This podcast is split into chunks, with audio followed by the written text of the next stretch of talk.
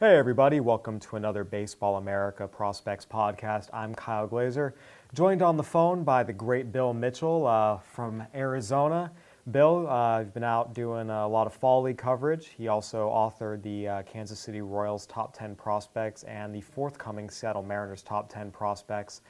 Bill, the Royals as a team obviously had that great run 2014, 2015, back to back World Series, winning it all uh, in 2015 tried to uh, relive the glory days in 2016. It did not work out. 2017, we saw the uh, the full on uh, teardown uh, take place. Maybe a little later than expected, but by uh, the All Star break, it was pretty clear they were going to be. Uh, picking in the top three, and they're going to end up with the number two overall pick this coming draft.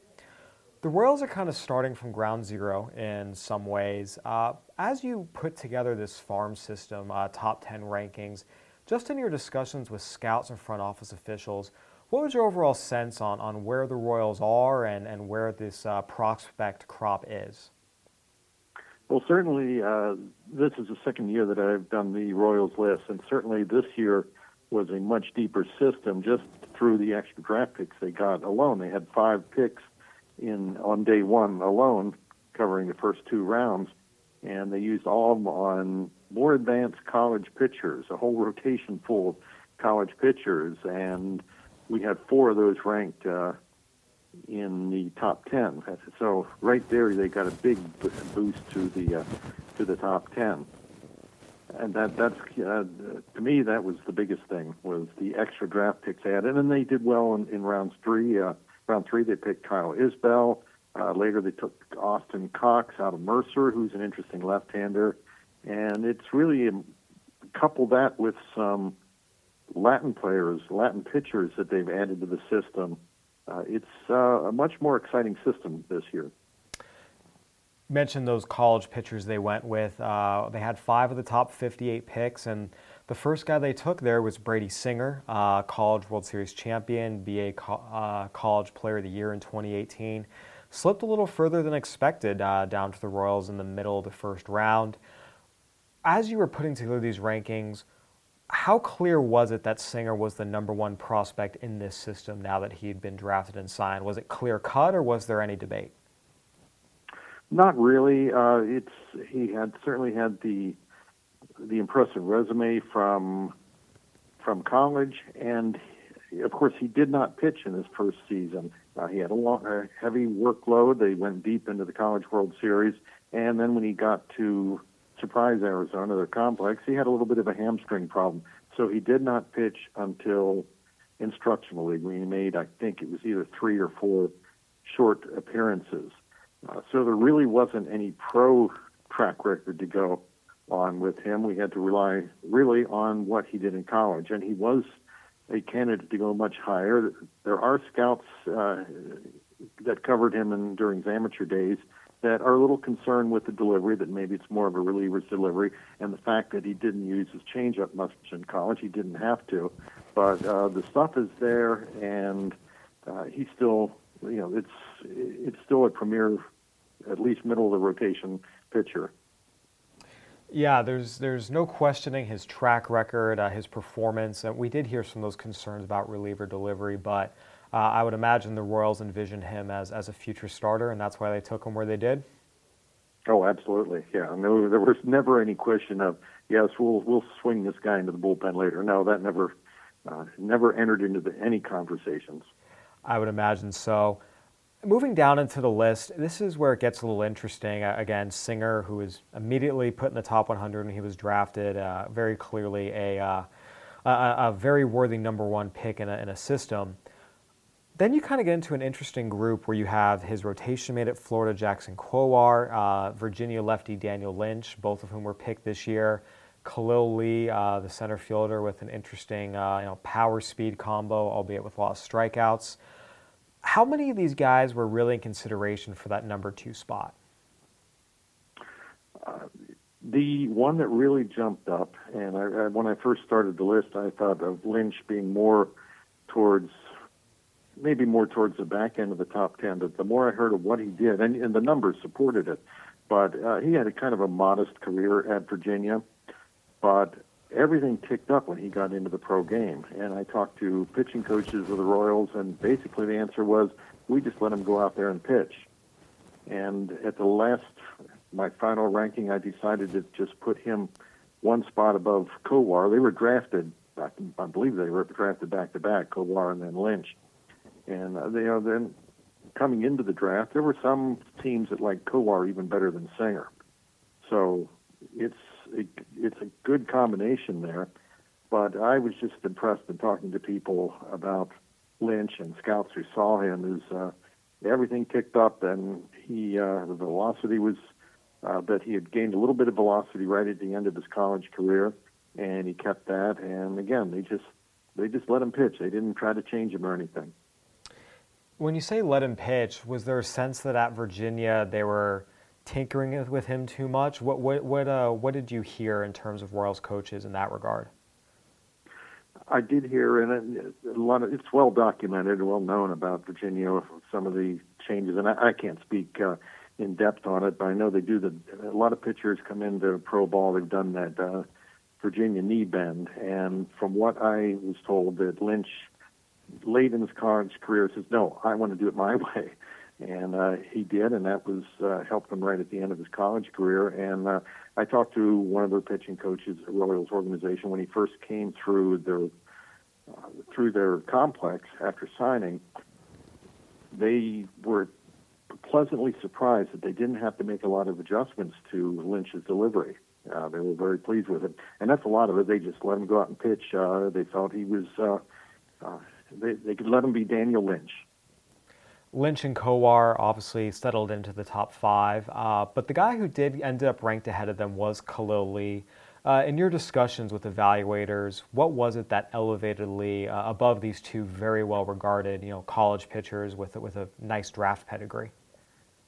Well, Lee has a good track record in pro ball already.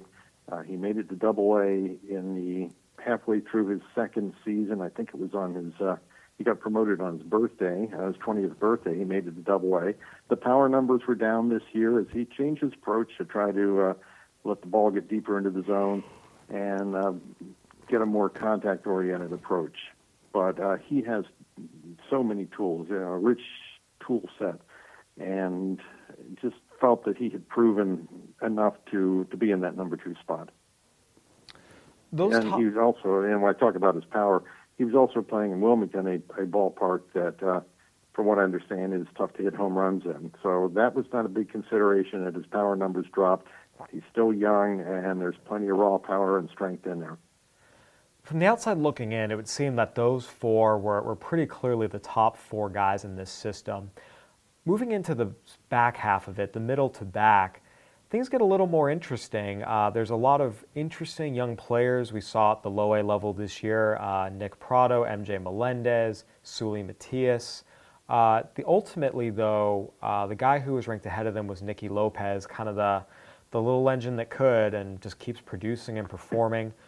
At the end of the day, given that you know Melendez and Pratto and Matias did some good things but didn't overwhelm at low A, was it easy to put Lopez over the top of them, or was it actually kind of a fierce debate? No, I mean, Lopez, uh, he is consistently going to play above his tools. And yes, he do- doesn't have the ceiling that those other guys do, but he's at AAA already, and I can see him in the big leagues. While he doesn't have to be put on the 40 man roster yet because he is only in his third professional season, just completed his third professional season, he's already at AAA and he's going to perform in the big leagues. He still needs to get stronger, but I've seen at times when he was in the fall league last year, I saw some surprising pop from him at times. So I think there's more to come with him. Uh, he's going to be able to play both sides of the bag and at uh, in at the pro level, both second base and shortstop. Uh, and he's just a gamer and a leader on the field. We mentioned those three low A guys uh, Melendez, Pratto, Seuly Matias. Matias is probably the most intriguing just because he has this tremendous, tremendous power. Uh, we saw him hit 31 home runs this season, uh, including uh, an opposite field shot off of a Justus Sheffield 94 mile an hour fastball in the Futures game. But at the same time, that came with a very, very, very high strikeout rate What was the sense you got in terms of the level of confidence, if any, that as he faces better pitching, he'll be able to make enough contact to make use of his power? He has made some adjustments as he's come up through the system, and he's only 19, or he was 19 during the season, and he has shown the ability to make adjustments. But with that said, there are concerns that he's never going to be a high average hitter, that you're talking a 240, 250 type hitter at the big league level, uh, if it all comes together for him, but with 30 home run or more power. Uh, a lot of the scouts are saying the sky's the limit with this guy, but there are a lot of concerns, and, and, and duly noted. Um, he's a prototypical right fielder. He's got a plus arm. He runs well for his size. He's a big, strong kid, but he runs well, especially once he's out of the box. But um, there are there is more risk with him than the other guys, which is why I put Melendez and Pratto ahead of him. Yeah, MJ Melendez and Nick Pratto, uh, their top two picks in the 2017 draft. First full season uh, at low Class A Lexington this year. It seemed like there was, at least on paper, a lot of mixed results. Uh, what was the level of enthusiasm or, or not that you were getting about these two young uh, young teenagers? Well, Melendez, he's got the skills to catch. And I don't think there's going to be any question that he'll be able to stay behind the plate. He runs fairly well for a catcher. He had a lot of triples. I don't have the numbers in front of me, but I know he had a lot of triples in uh, low A and that was, even though Pratto was drafted ahead of him, Pratto was our number one prospect last year, that was enough to nudge him just above Pratto uh, for the next spot uh, in line. Uh, Pratto started slowly, and there was concerns with scouts that uh, here's a guy who's first baseman, the power hasn't come yet, but the strikeout totals were higher, a little higher than anybody thought they would be. Keep in mind, again, he was 19 playing full season ball for the first time. He skipped, he and Melendez both skipped over a level. They didn't go to Idaho Falls or Burlington from rookie ball. They went right to low A. But Pratto had a strong second half, and I think that restored a lot of the faith in him. And I believe and it was in the chat when somebody asked me about Pratto dropping. I said it's more the fact that he they added so much new talent to the organization, and the fact that uh, he underachieved because then he was real strong in the playoffs uh, for Lexington too as they captured the uh, South Atlantic League championship. No question. I mean, I think with Pratto, you've always heard about his professionalism, and, and I think it was definitely encouraging but not surprising to those who scouted him as an amateur that he was able to kind of stay strong through some struggles and, and finish strong. And clearly something the Royals can be uh, excited about. I would imagine those top eight were pretty safely in the Royals' top 10. Is it fair to say numbers 9 and 10 were a little more fluid? And if so, how many guys were kind of in contention for those final two spots? Well, with uh, number 9, I put uh, Kyle Isbel there. Uh, he was um, their third round pick out of UNLV. And I also covered the Pioneer League, and I had a lot of reports on him from the Pioneer League, and I ranked him pretty highly in the Pioneer League. The guy is just, he's a hitter. Uh, but he's also got, uh, he's a at least above average, if not plus runner. Uh, he's fairly new to the outfield. He uh, started his college career as a second baseman, but he looks like he can stay in center field. Him being in top ten was a slam dunk. Uh, he just, I felt he deserved that. He's a good, he's he's a potential starting outfielder down the line. For the other position, where I put Chris Bubic, the left-hander from Stanford, uh, that was not there were other ones in contention. The next two on the list, which uh, I don't want to give away too much, uh, that'll come out in Prospect Handbook, but also looked at Jeffrey Del Rosario, who made big steps forward. He was one of the pitchers that had to be released by the Braves because of the issues in the international market. Uh, he picked up some velocity and really had a great season. And then Scott Blewett, who, yes, it seems like he's been around forever, but he's the same age as a lot of the college pitchers they drafted. He was a second rounder out of um, uh, New York High School a few years ago and really had a nice uh, Arizona Fall League season this year. So I was looking at all three of those for the 10th position, and I checked with some Royals uh, uh, front office people, and it was like, yeah, it could be any one of those. So uh, I went with Bubic because I thought he had the uh, the safest. Uh, he had upside, but he was the safest one in that position. Yeah, Bubic is interesting. There, there's never been loud, loud stuff there, uh, even at Stanford, but he was always effective, kind of that back end lefty profile. And as you mentioned, you know, they picked a lot of college arms at the top of the draft this year. Four of them are in their top 10. Kind of supplements some of the, uh, the high school heavy position players they've had. That all said, these are still pitchers who are off their draft year, low A. They're probably going to start next year at high A, as are a lot of these high school position players. Realistically, for the Royals, how long is it going to be before we start seeing these guys come up? Because from the outside looking in, it seems like for the most part it's it's 2020 at the earliest and 2021 most likely. You you nailed it right there. I could see some of the advanced college pitchers and maybe even an advanced hitter like Isbel making it by the end of 2020. Uh, but in 2021 is really a time when Royals fans can look to uh, the whole the, the group that's going to be in Wilmington. If you're anywhere near Wilmington next summer, that's going to be one of the Wilmington, Delaware. We're talking about. That's going to be one of the premier minor league teams to see. It's uh, I, I know somebody who lives in Wilmington, and maybe he'll let me stay at his house. I'll come and visit. But uh, Wilmington will be a team to see uh, next year, no doubt about it. So basically, Royals fans, when the team is uh, on pace for 100 losses again, just start checking the Wilmington box scores to feel good. Absolutely.